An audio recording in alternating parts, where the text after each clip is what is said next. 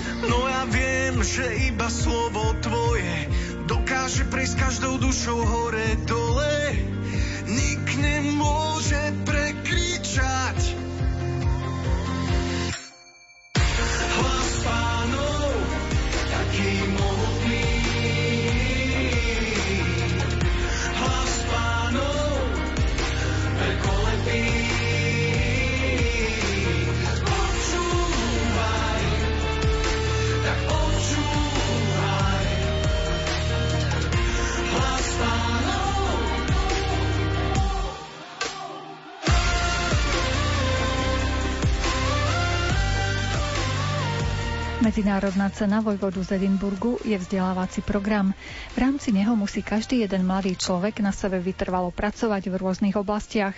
Do tohto medzinárodného projektu sa každoročne zapája aj množstvo mladých Slovákov. Ak sa im podarí splniť úlohy, ktoré si predsavzali, získavajú ocenenie.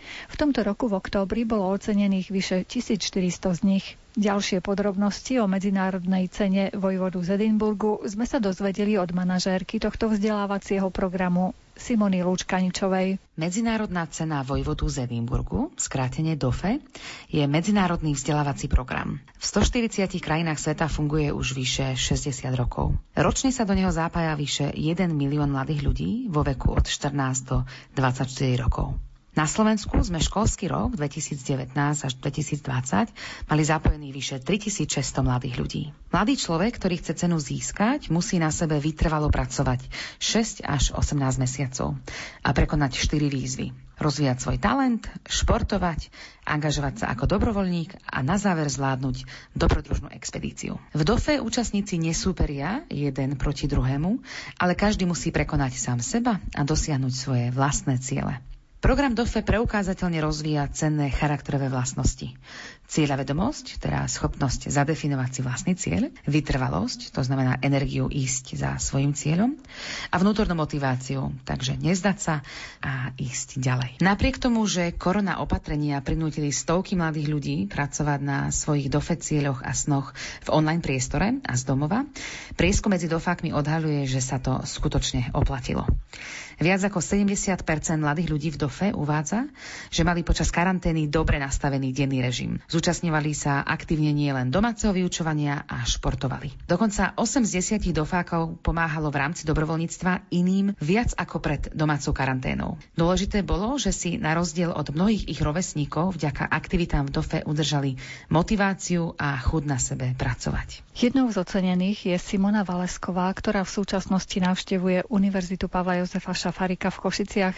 V rámci dobrovoľníctva sa venovala ľuďom bez domova. Som chodila raz týždenne po dobu jedného roka pomáhať na výda jedla do Samaritana. Stále o štvrtej prišla skupina ľudí bez domova a vedúci Samaritánu naberal jedlo a ja som ho roznášala alebo sa starala, keď chceli odo mňa nejaké servitky alebo tak som bola taká čašnička kvázi. Ako každý určite máme nejaké tie predsudky voči nej, ale som sa naučila, že to úplne normálni ľudia, s ktorými sa môžem rozprávať o tom, ako mladý jazdil na motorke alebo takéto zážitky.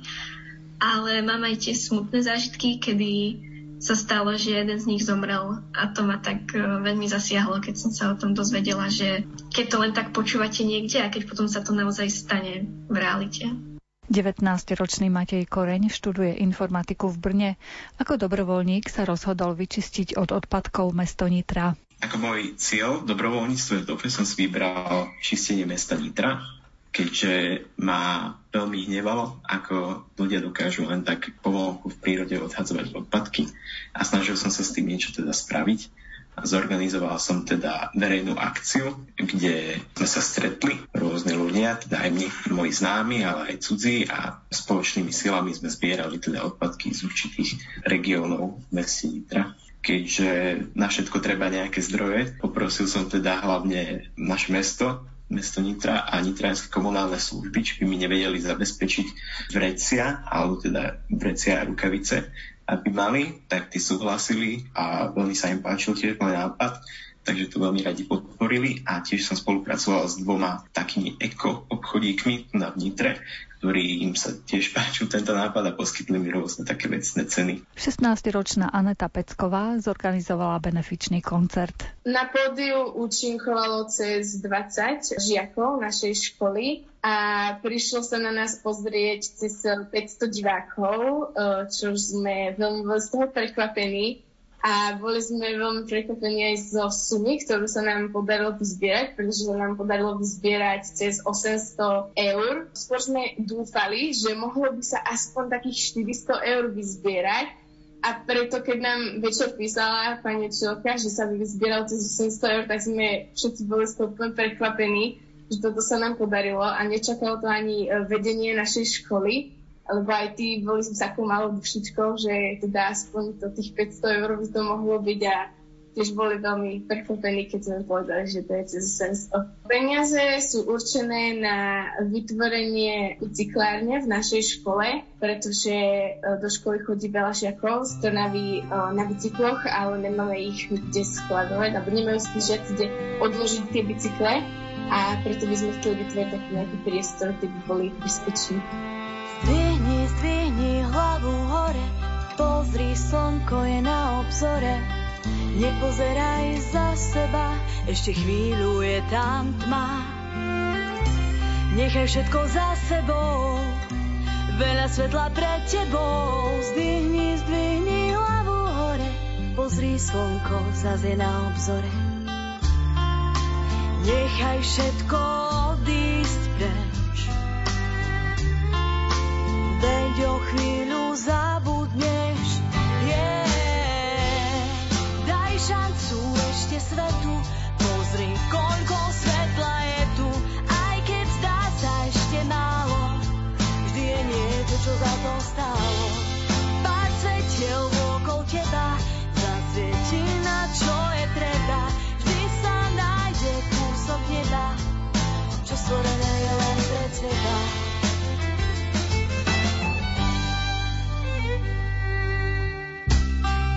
nemáš síly z niekam, kam smeruje tvoja rieka. Ušepkám si dobre je mi, keď vôkol mňa sú samé zmeny. Nezdávaj to, vzopni dlane a povedz mi, že my to dáme. Ušepkám si silu mám, i keď život si vzdal svoju daň. Nechaj všetko Veď o chvíľu zabudneš. Yeah. Daj šancu ešte svetu, pozri koľko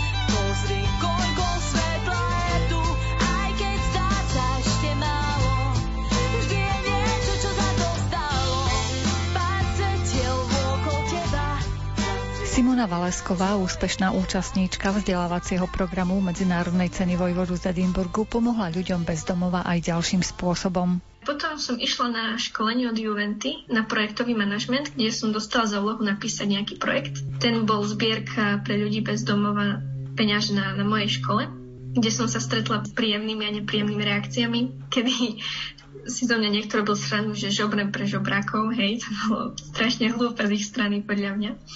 Ale taktiež aj milé, napríklad keď profesori si to veľmi vážili a boli nadšení z tej práce.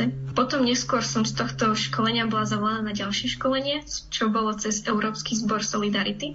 A tam som dostala za úlohu napísať solidárny projekt. To som bola taká, že no tak ja dačo napíšem, ale však určite mi to neschvália, čo mne 18-ročnej či 19-ročnej, čo by mne mohli schváliť takéto veľké, keď tam boli nejakí zástupcovia mestských správ a takýchto vecí tak sme s kamarátom napísali projekt, zohnala som kamarátov a potom neskôr v auguste mi dali vedieť, že to je schválené. A tak mohol projekt začať. Dali nám na to peniaze a už po dobu vyššie roka funguje tento projekt Homeless is More. Volá sa Homeless is More, je to po anglicky. Tak Homeless is More je to hlavne o tom, že bezdomovci sú viac a že homeless, že aj domov je viac ako len jeden byt, ale je to rozdiel medzi domom a domovom, čo sme chceli na to poukázať. On má akoby dva piliere. Prvý je určený pre ľudí v mojom veku od 18 do 30 rokov a im poskytnúť atraktívne aktivity pre týchto mladých ľudí, aby vykonávali dobrovoľníckú prácu, pretože z môjho zistenia vyplynulo, že ľudia nevedia, ako pomáhať. Že nechcú dávať len centy na ulici, pretože nemajú dôveru v tých ľuďoch, že si naozaj reálne pomôžu nekúpia si len alkohol. A tak som chcela poskytnúť niečo iné, že niekde, kde môžu ísť a reálne pomôcť prakticky, či už navariť jedlo, alebo sa s nimi rozprávať, alebo ísť na nejakú prednášku a vzdelávať sa o tom. A druhý pilier bol ohľadom tých ľudí bez domova, ako by zmeniť ten postoj, že a o nás sa nikto nezaujíma, nás nikto nemá rád, alebo takéto, že ja som tam za trest napríklad, ale že im ukázať, že mladí ľudia vážne chcú aktívne im pomôcť. V rámci rozvoja svojho talentu si Matej Koreň vybral programovanie. Keďže to programovanie ma baví už od základnej školy, my sme vlastne od prvého ročníka robili na informatike rôzne takéto veci ohľadom programovania a vytvárania aplikácií a podobne. Takže som sa tom chcel nejako zdokonaliť a tak som vlastne prišiel na tento cieľ, že teda budem programovať a spoločne s mojím pánom profesorom ešte na strednej škole sme mali taký brainstorming, že čo by bolo vhodné a došli sme na to, že taká jednoduchá, no, jednoduchá aplikácia by mohla byť nejaký taký test alebo kvázi taká výučbová aplikácia pre žiakov nižších ročníkov, ktorá by im pomohla získať základy programovania aj takou zábavnejšou formou, ako len učiť sa z nejakých poznámok. Podarilo sa, a myslím, že je to celkom solidné. Nie je to ešte verejne dostupné, ale možno v budúcnosti bude. Aneta Pecková v rámci programu DOFE zvýšila záťaž v rámci svojej atletickej prípravy. Ja som vlastne drepovala so záťažou na o, raminách a robila benče. To máme v rámci o, zimnej prípravy na atletike, ale teda chcela som ešte viac sa v tom zlepšiť, aby som zdvihla ešte viac váh a preto som sa dala do môjho cieľu na dope. Bola som veľmi šťastná, pretože musela som tam mať 3 týždne pauzu kvôli uh, liečeniu, ale našťastie za tie 3 týždne som nestratila moc veľa síl a teda vedela som to potom dokončiť a zdvihnúť uh, tie váhy. Na benčoch 55 kg a na drepe 70.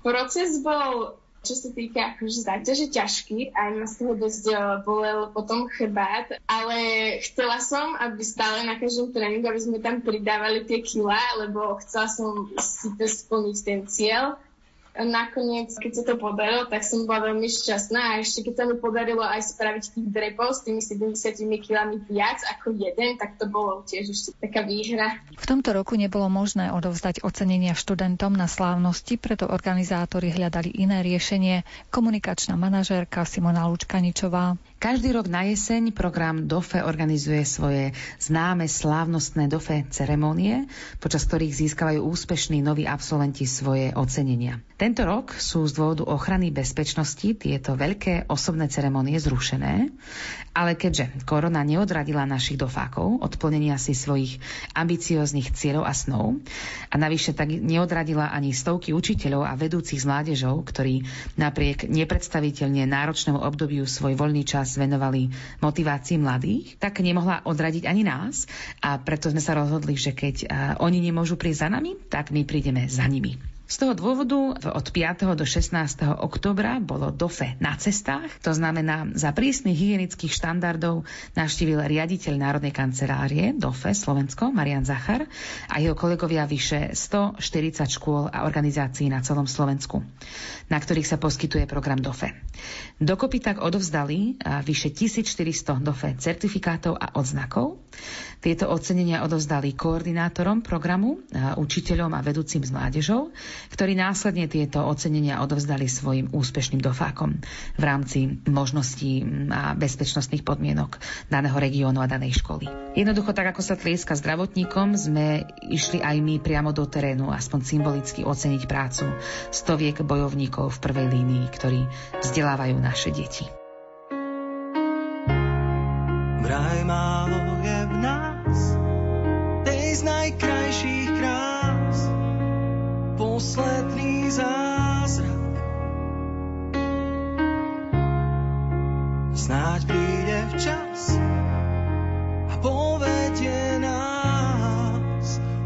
Cestou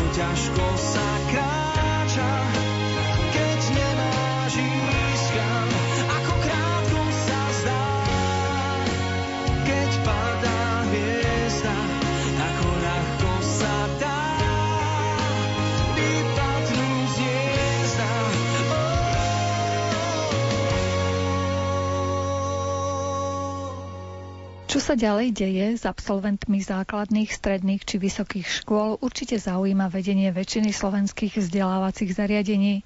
Či si našli uplatnenie v odbore, ktorý vyštudovali, alebo si našli prácu v inej oblasti. Vedomosti, z ktorých predmetov im boli na osoch a ktoré naopak vôbec vo svojej praxi nevyužívajú. Tieto a ďalšie informácie o absolventoch považujú riaditeľia škôl za veľmi potrebné, no nenachádzajú ich v takom rozsahu, ako potrebujú. Ekonomická fakulta Technickej univerzity v Košiciach s ďalšími partnermi sa prostredníctvom medzinárodného projektu usiluje pomôcť školám získať spätnú väzbu od ich absolventov. Ako? To sa dozvieme od našich hostí, ktorými sú profesor Oto Hudec a docentka Nataša Urbančíková. Názov projektu je Systém na sledovanie uplatniteľnosti absolventov odborného vzdelávania a prípravy. Skúsme teda ten projekt predstaviť našim poslucháčom, tak trošku laickejšie, aby tomu rozumeli.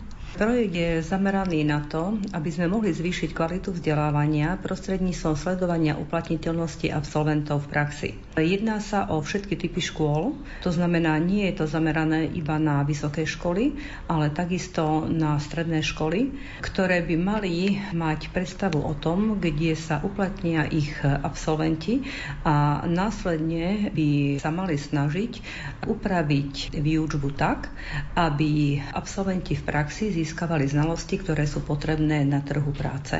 Keby ste nám to trochu podrobnejšie priblížili? Možno začneme od toho akronymu. On je, že on track, to znamená to slovičko tracking dneska poznáme, pretože si objednáme cez e-shop nejaký balík a potom vám niekedy umožňujú, že môžete sledovať, že kde sa ten balík práve nachádza. Nie vždy to ideálne funguje, ale aspoň máme predstavu, čo by také mohlo byť.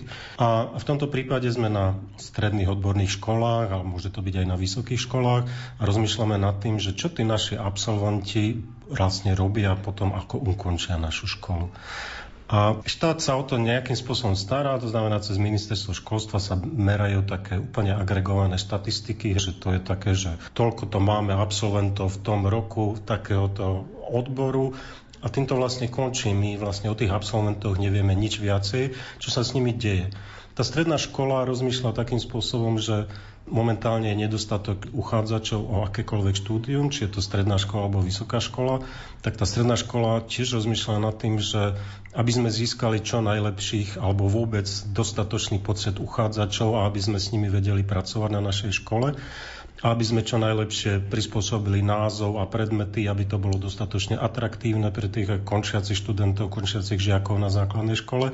A to, čo vlastne odchádzajúci absolventi tak tam sa zvyčajne nájde povedzme nejaký učiteľ, ktorý si urobil ako dobrý vzťah ku študentom a ku žiakom a snaží sa ich sledovať, čo sa deje ďalej, tak sa urobí aspoň taká štatistika, že koľko z nich asi išlo na vysokú školu, koľko z nich išlo niekde do praxe ale je nejaký zoznam a tým sa to pomaličky stráca, čiže tá škola skôr náhodne vie, keď sa stretne nejakým svojim absolventom, že zistia, že čo robí a ako robí a on povie, či využil tú strednú školu alebo ju nevyužil alebo s nejakým zamestnávateľom, ktorý povie, joj, tak ten je dobrý, ten absolvent, alebo povie, že joj, tí vaši absolventi absolútne nesplňajú naše požiadavky a my by sme potrebovali niečo iné a úplne iná, že dneska máme vlastne dobu, ktorá pre akože sťažovanie sa na všetko a ku veľkej kritike. A teda tie stredné školy by mohli začať robiť niečo viacej. Čiže mali by naozaj nejakým spôsobom stopovať, čo sa s tými absolventmi deje. Čiže prvá vec je, čo sa s nimi deje, ako rýchlo sa uplatnia na trhu práce, kde sa uplatnia, či sa uplatnia v tom odbore, v ktorom sa vzdelávali, alebo si nájdu nejakú prácu úplne inde, alebo či sa uplatnia v regióne alebo v meste, alebo odchádzajú do zahraničia alebo do úplne iných regiónov. Čiže my sme potrebovali vedieť, že čo sa s tými absolventami deje a to už nie je žiadna povinnosť pre tú strednú školu. Ale vlastne pre tú strednú školu to je veľmi dôležité kvôli tomu, že vlastne to, čo sa s nimi deje, je vizitka tej školy o tom, že či robia tú prácu dobre alebo menej dobre.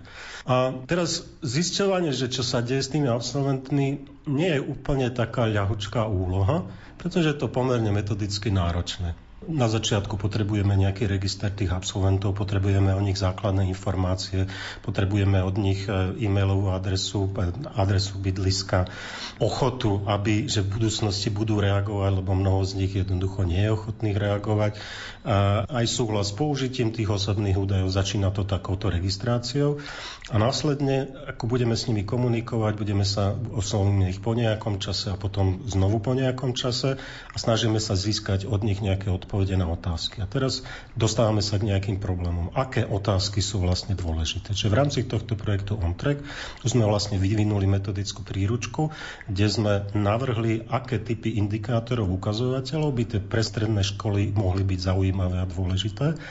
A druhá vec, sme urobili vlastne návrhy rôznych typov dotazníkov, ktoré sa dajú použiť. Oni sú nastavené tak, že sú pomerne široké, obsahuje veľmi veľa otázok z hľadiska toho, že čo by škola mohla chcieť a čo by chcela získať, aké typy informácií a údajov.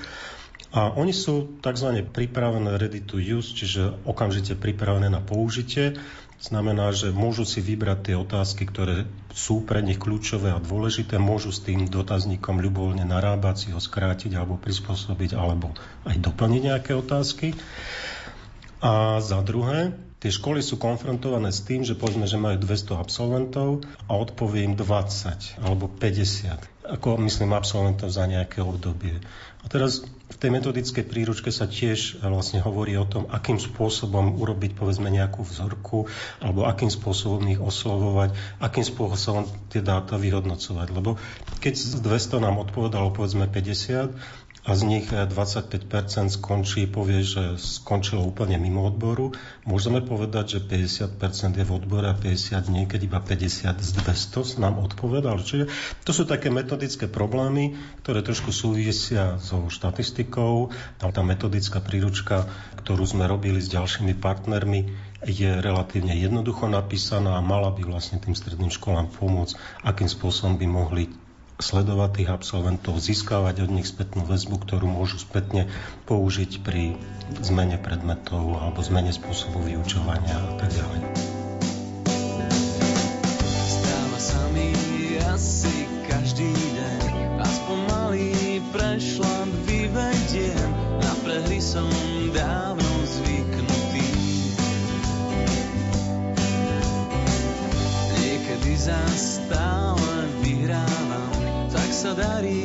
Že až nedýcham, tajne dúfam, toto vydrží.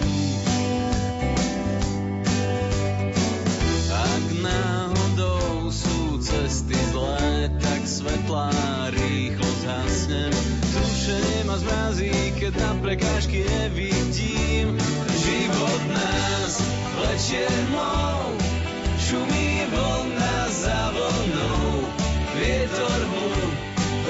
rozfúka, ťahá slnko z klobúka. S nádejou vždy pokúšam sa žiť, na konci predsa niečo musí byť, ale možno vážne celkom nič.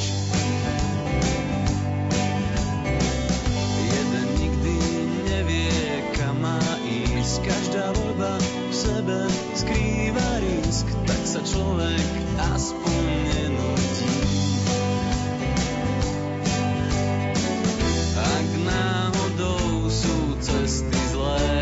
svetlá rýchlo zhasnem. Zrušenie ma zmrazí, keď na prekážky nevidím. Život nás lečie tmou, šumí vlna za vlnou. Vietor mu rozfúka, ťahá slnko z klobúka. Ja mám len pekný deň, žiadne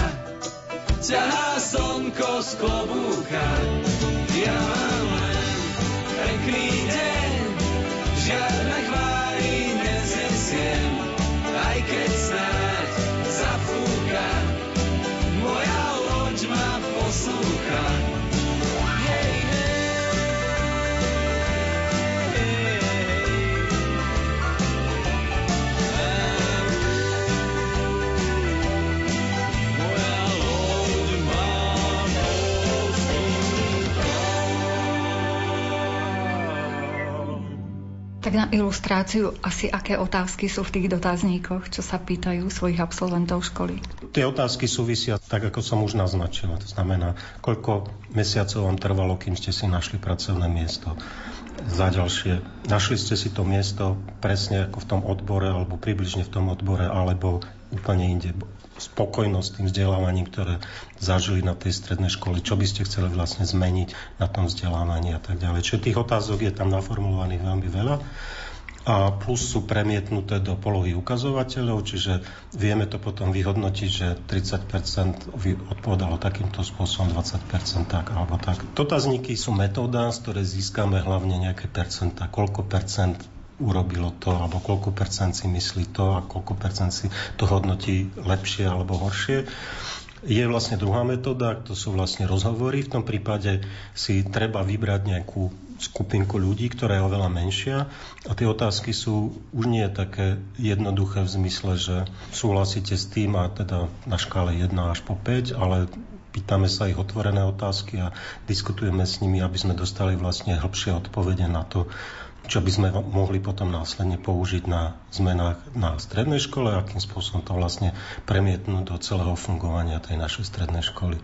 Treba povedať, že máme tam partnerov, že to, čo znamená odborná škola v Španielsku alebo na Slovensku, to je obrovský rozdiel, že máme tam partnerov z Grécka, máme tam partnerov z Cypru, z Bulharska a z Lotyšska, čiže zase je to vlastne také spoločné konzorcium. V tomto prípade Technická univerzita a ekonomická fakulta je koordinátorom toho projektu a zároveň je tu nezisková organizácia Astra, Asociácia pre inovácie a rozvoj, ktorá je druhým partnerom tohto projektu.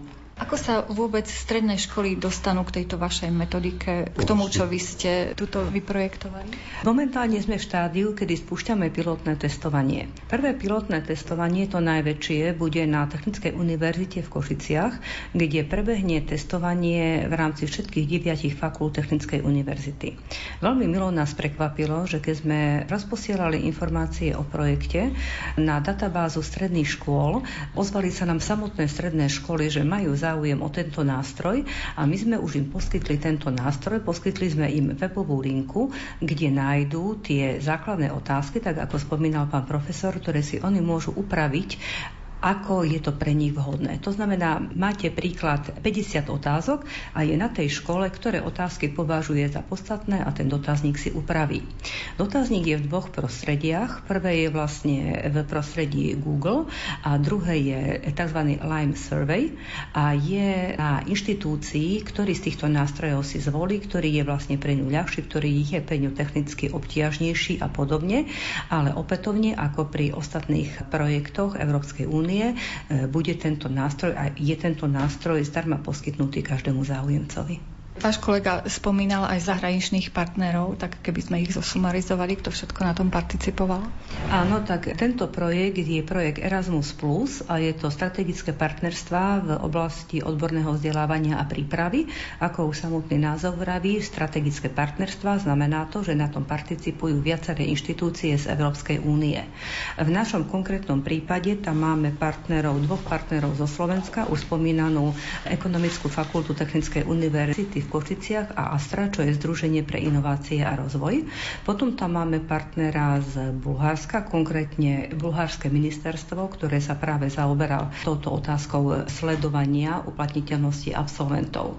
Potom tam máme partnera z Rakúska, ktorí sú odborníci a ktorí už realizovali takéto prieskumy, o ktoré bol záujem zo strany rakúskej vlády. Ďalej tam máme partnerov z Litry, máme tam partnerov z Grécka a máme tam partnerov zo Španielska. Aký typ stredných škôl môže vás požiadať o možnosť testovať, kde sú jeho absolventi?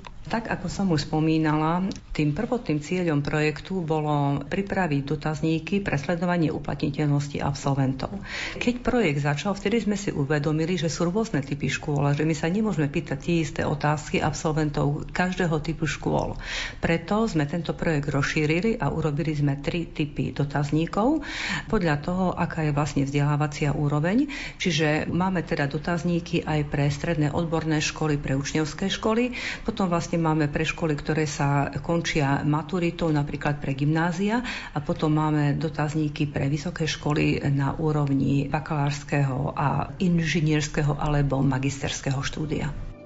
Pomedzi pastviny stromy a aleje Prekážky pred nami sám Pán Boh odveje. Potratiť nedám sa pádom či mudrinou. Zrazu sa mení svet, keď letím krajinou. Stačí spojiť síly, spolu sa svetom viesť. Nechať vietor vrážať do kolies len spojiť síly, nazrieť si do duší,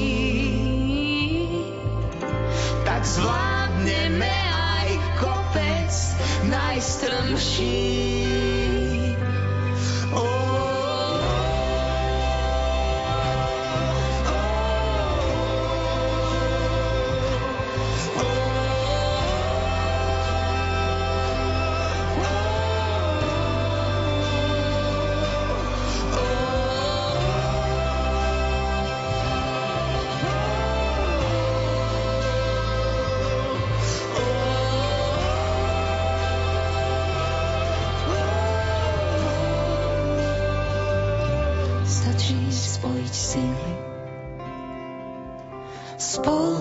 Svetom viesť. Nechať vietor vrážať do kolies. Len spojiť si, nazrieť si do duší, tak zvládneme aj kopec najstrmší. Pána magistra Jána Šulca z vysielania Rádia Lumen už poznáte. Predstavili sme ho vám ako posledného žijúceho žiaka nevidiaceho organistu a skladateľa Ernesta Emanuela Šumeru. Pán Šulc sa v prostredí hudby cíti ako ryba vo vode. Okrem iných iniciatív založil v roku 1969 v Trnave spevácky zbor gymnazistov Kantika Nova. S ním sa v čase socializmu zúčastňoval na zahraničných festivaloch a zbor sa z týchto podujatí vracal ovenčený Vavrínmi. No aj tak sa pána Šulca, červení kméry, ako on nazýva komunistov, zbavili. Áno, v roku 1980 si to so mnou rozdali, že už ma mali plné zuby aj môjho repertoáru, aj v mojich veľmi slobodných osobných prístupoch. Tak v 80.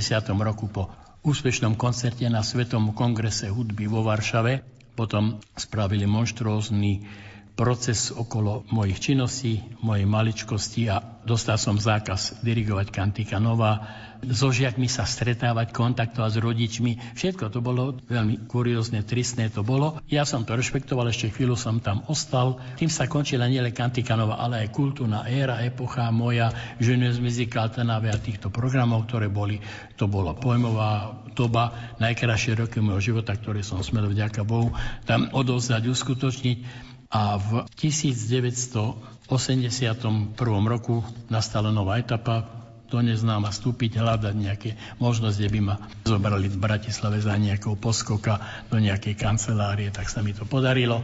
A potom som sa dostal za manažéra Sluku a tam som 8 rokov sa pohyboval, až kým ma odtiaľ nevyhodili s veľkým treskom a s veľkou hystériou, pretože som manažoval program Vianočné pastorále. Program Vianočné pastorále, jedinečná salvová skladba pre zbor Orchester Sola predniesol práve slovenské Vianoce. Ale za červených bratov Samozrejme, v tej ére sa vianočné piesne spievali ináč. Áno, nebol Ježiško, bol Junáčik, Betlem nebol, bol zvolen tak ďalej. No za milión to bolo, ak to všetko oni mali. A tieto slovenské Vianoce Salva spracoval originálne Pajanové témy do tej kompozície. A to malo fantastický ohlas po celom Slovensku a to sa mi najlepšie predával tento program. Tak som s tým razante vyštartoval, malo to obrovský efekt. No a vo finále ma predvolal súdruh riaditeľa, povedal, že zneužívam slug na politické cieľe a tak ďalej a že končíme súdruh. Tak som zasalutoval dobre a išiel som ďalej. Mm. išiel som ďalej 1988 roku. A vy ste odišli teda z republiky? Nie, nie, zostal som doma, zostal som doma, len som zase bol nezamestnaný. Nezamestnaný v 88 roku v lete. Na pár mesiacov mi našla spolužiačka z štúdína z kombinácie miesto na učilišti chemickom chemické učilište odborné. Tak som sa rýchlo preučoval chemickú ruštinu a tom sa začal tam hapkať, no však čo už je celkom iné. Takže toto bola taká chvíľa epizóda. No a tam som už prežil dnešnú revolúciu a všetko, čo už bolo. A ten moment ešte Kantika Nova, keď mala jubileum, tak dirigent Kalapoš inicioval moju rehabilitáciu.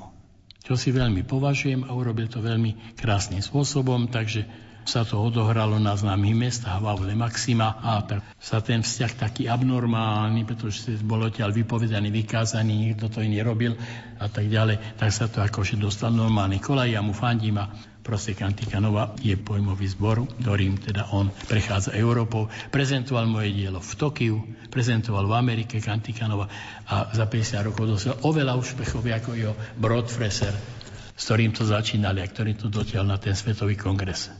A potom v 89. roku už ste vlastne mohli opäť venovať sa aj hudbe, aj dirigovaniu, všetkému, čo vás baví. Áno. Pani redaktorka, viete, aká je najdlhšia hudobná pomlčka? No celá. Dobre hovoríte. Nie, 12-ročná. Ja som dostal na ordinoval 12-ročnú hudobnú pomlčku. V speváckom odboru slovenských učiteľov, jak sa odohralo všetko so mnou, zasadla stranická skupina zboru, nežiaducú osobnosť a die. Zbali som fidlátka, dostal som 12-ročnú chudom pomlčku. Veľmi som sa s nej vytešoval a po 12 rokoch som sa mohol vrátiť ďaká majstrovi Hradilovi. Mohli by sme zosumarizovať všetky tie vaše aktivity teraz po revolučné, mm. lebo ich je tak veľa, mm. tak aspoň základné vyberte. Po revolučné aktivity. Kantikanova to je tiež taká signifikantná značka, ale je aj Kantikanova sekunda. To je zbor, ktorý som založil na gymnáziu v Šaštine Jana Boska, zbor mladých gymnazistov. Taká rarita, mužský zbor vlastne obsadený na strednej škole bola rarita. To sa darilo 6 rokov do Národného mužského zboru a sme s príslušným spravedlením znova zobrali. Tam som rozvinul, aby som povedal, takú až hyperaktivitu a v roku 2006 zo zahraničia sa ohlásili, že v Rakúsku hľadajú do zborovej aktivity zo Slovenska nejakého fachmana, tak ma doporučili tam.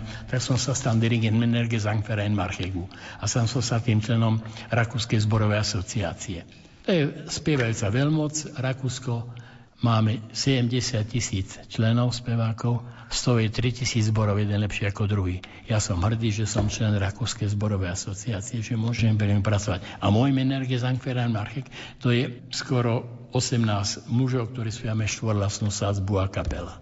A kde vás je možné počuť, keby sa naši poslucháči chceli na tom zúčastniť? My už tieto programy máme v Marchegu, alebo potom na okolí, to sú adventstunde, ktoré máme, alebo potom na zámku v Marchegu, Marchegu, ktoré sú, a ešte, aby som k tomu povedal také podstatné, do hudobného sveta vstupuje aj náš najlepší opus, dcera Margita, ktorá je profesionálna huslická riaditeľka hudobnej školy v Stupave a zastupňa koncertného majstra Marchfeldskej filharmonie. A môj aniel Marta je klavína pedagogička. Čiže aniel, to musíme vysvetliť, že to je vaša manželka. Áno, aniel Marta, klavína pedagogička a potom už v Hamburgu je jedno pravnúča a druhé pravnúča je v Malackách pravnúčka sa narodila. Takže som šťastný pradedo Williama Alexandra v Hamburgu. Čiže máte následovateľov v tejto hudobnej stope? Tak už, jak sa to u nich vyvinie, akým smerom, to už mi není jasné, ale proste takto je to. Tešíme sa z toho, že to takto je. A potom medzi tými, ktorí, tie osobnosti, ktoré prešli Kantika Nová, viete, keď bolo 50. aniverzárium, tak bol program slavnostný. Za 50 rokov, čo Kantika Nová, zbor, ktorý som založil s jedinečným zámerom, aby bol zbor väčšine mladý a to je zbore väčšie mladí, lebo po 4 rokoch maturanti odišli a znova. A znova začínate, a znova všetko odpiky a znova a postaviť na tú úrovni. A takto som to stával, takto to išlo, takto pokračuje aj pán dirigent Gabriel Kalapoš. A na 50 sme sumarizovali, pán doktor, hádajte, koľko prešlo dielňov Kantikanova hudobná mládež mladých ľudí. Asi. Od počiatku? Áno, za 50 rokov. Typnite. 600. Dobrí ste, vyše 700. Vyše 700 mladých ľudí sú aj profesionáli. Napríklad synovec Peter Reifers vyučuje na konzervatóriu orgánovú hru, v cirkevnú hudbu a by sme jedného, ktorého by som menoval. A ešte potom takého, čo poznáte veľmi dobre aj vy a vám dáva rozumy v televízii, doktor Bubán, tenorista Kantika Nova mnohých najlepších rokov. A tak by sme boli celé mračno tu pretože keď sme sa stretli príležitostne, tak som ako také kurikulum, víte, každý, ktorý tam bol, také príležitostne bolo, pánska jazda to bola. Volal som môj najlepší kamarát z toho mužského okruhu a hovorím, všetci ste veľkolepým spôsobom, obdivujem vaše úspechy vo svete, čo ste všetko robili aj v hudobnej oblasti, ale všetky vám môžem vystaviť jedno svedectvo. Každý z vás je unstanding. Unstanding znamená poriadny človek.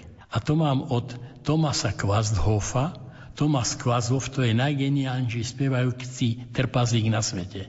Volá sa Tomas Kvasthof, jeho príroda vydala strašné vydanie posla na svet a je to spievajúci geniálny klasický basista Tomas Kvazlov. A Tomas Kvazlov, keď sa pýtali, e, pôsobila pedagogicky, že čo si praje, aby boli jeho výchovanci, aby boli unstanding, poriadne. A každému som môjmu povedal, áno, vy ste unstanding je Leute, unstanding je Menschen.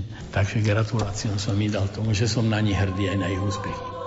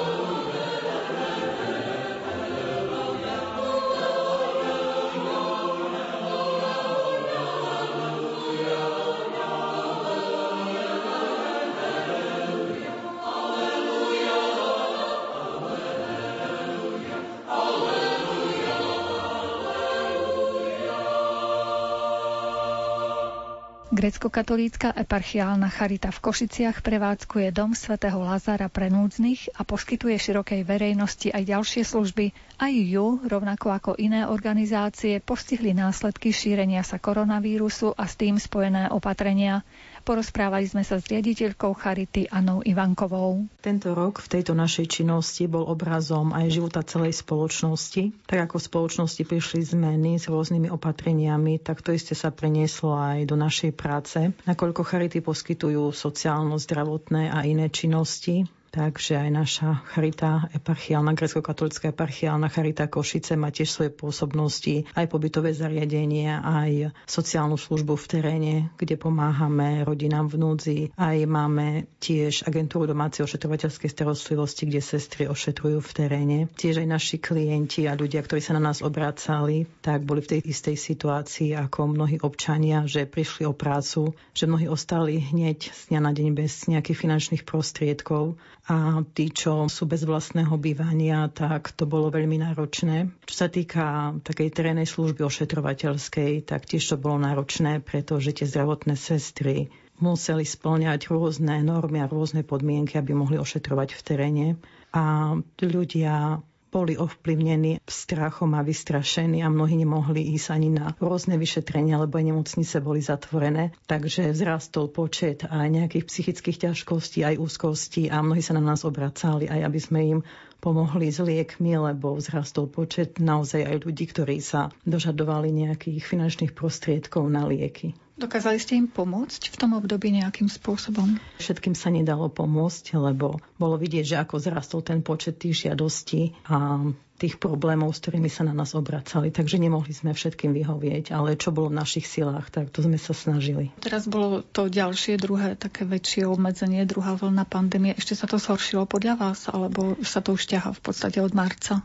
Tak ťaha sa to od marca, ale už ľudia tým, že už prešiel nejaký čas, tak už majú aj nejaké skúsenosti, aj už vedia presne a adresne komunikovať a jasnejšie pomenovať svoje požiadavky. Pomohlo vám vo vašej činnosti doteraz mesto alebo vyšší územný celok alebo štát? Či už ide o tie ochranné pomôcky alebo možno aj finančnú podporu nejakú? Ochranné pomôcky sme dostali. Máme podporu vyššieho územného celku, ale čo sa týka nášho útulku, domu svätého Lazara, tak práve tohto roku sme dostali taký list, že musíme vrátiť nejaké príspevky. Takže aj keď je čas COVID, tak som zjednala jedine splátkový kalendár, ale žiadne moje intervencie nezabrali, aby nám to odpustili na základe porovnaní zariadenia alebo útulku, ktoré patrí do pôsobnosti VUC a nášho ešte za rok 2018, takže veľmi som s tým nič nemohla urobiť. Mali sme teraz aj takú haváriu, kde nám sa zlomilo v tomto období aj potrubie pod celým domom, takže sme museli rozkopať celú pivnicu, čo bola poriadna finančná čiastka, ktorú je potrebné aj ešte zaplatiť. A v tomto čase naozaj každý snaží sa aj nejaké úspory si ešte udržať, takže by som povedala, že za to celé obdobie, čo sa týka nejakej materiálnej pomoci alebo spolupatričnosti, nejakých materiálnych vecí, tak sa zvýšilo aj viac ľudí nám telefonuje, či nechceme, ja neviem, nejaké skrine nábytok, ale znišil sa zase počet takých finančných darov, čo je pochopiteľné. By ma zaujímali vaše konkrétne návrhy, ako by mohla široká verejnosť pomôcť v týchto ťažkých chvíľach, tejto ťažkej situácii. Zažívame také obdobie jesene a najbližšie, čo je také a čo je už takou tradíciou pre všetky charity na celom Slovensku, je jesenná zbierka na prvú adventnú nedeľu. Je to nezanedbateľná čiastka pre všetky charity na Slovensku. Je to taká finančná čiastka, ktorá priamo ide do tejto celej činnosti charity na Slovensku. Ale snažíme sa tiež hľadať aj nové formy a nové možnosti, ako by ľudia mohli prispieť na charitu. Čiže tá zbierka bude prvú adventnú nedeľu. Áno, prvú adventnú nedeľu 29. novembra. Naša cieľová skupina alebo naši klienti nie sú len veriaci ľudia, Takže je vidieť naozaj, že ak aj ten materiálny svet, aj všetky tie štandardy, na ktoré sme zvyknutí, že ako to otriaslo životmi ľudí. A my sme pracovníci Charity, takže aj sa očakáva, že sme aj ľudia, ktorí sme veriaci a sú dôležití práve v týchto časoch práve duchovný charit. A my sme to pocitili tiež, pretože máme menovaného otca Tomáša Músku ako duchovného našej Charity a začali sme vysielať online sveté liturgie každú nedelu z domu svätého Lázara a takisto rôzne iné modlitby. A je vidieť, ako aj niektoré naše klientky, ktoré nie sú veriace a majú iné hodnoty alebo vyznávajú iné hodnoty, že ako ten duchovný má vplyv na tie ženy práve aj v týchto časoch rôznych strachov a to, že prišli o prácu a všetko, keď sa zvyšuje agresivita aj v komunikácii, aj na rôznych úrovniach života sa zvyšuje tá agresivita, že ako tí duchovní teraz majú svoje miesto. Viem, že u vás pribudla kaplnka vo vašom zariadení a je úplne čerstvá vlastne, len asi ju nemôžete využívať. My sme ako mali vysviacku kaplnky 29. februára, hneď na to za dva týždne začali všetky tie opatrenia, takže to považujeme za taký naozaj dar duchovný takú predvídavosť Božiu, čo ani sme nevedeli, že aké časy prídu a aké to bohatstvo prinesie.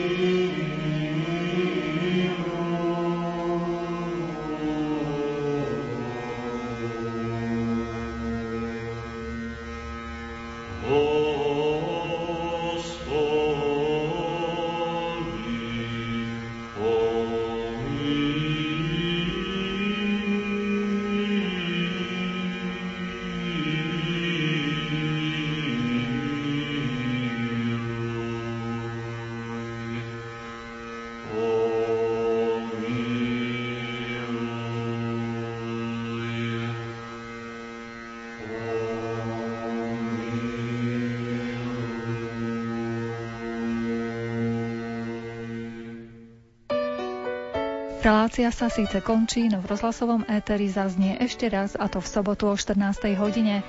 Pod jej prípravou sú podpísaní Jaroslav Fabián, Jakub Akurátny a redaktorka Mária Čigášová. Ďakujeme vám za pozornosť a želáme vám pekný deň.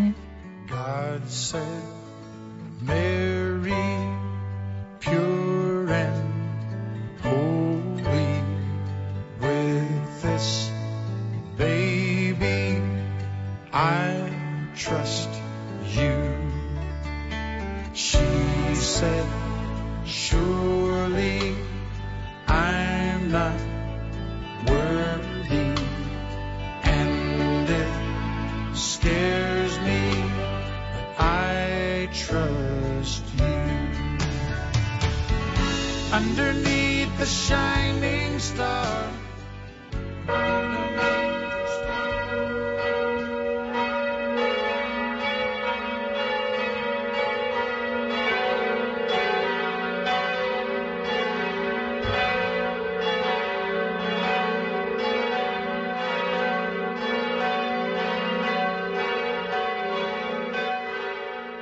poslucháči, v tento sviatočný deň vám v nasledujúcich minútach ponúkame prostredníctvom katolíckej televízie priamy prenos modlitby Aniel pána z Vatikánu.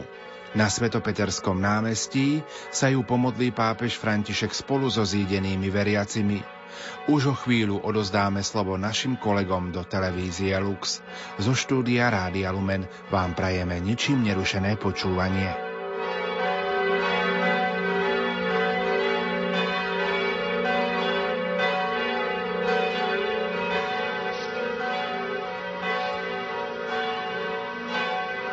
Pápež včera teda vymenoval aj týchto nových otcov kardinálov. Bolo ich 13, ale iba 11 sa zúčastnilo. Dvaja kardináli kvôli práve pandémii neriskovali túto dlhú cestu do Ríma. Pápež im odozdal kardinálsky biret a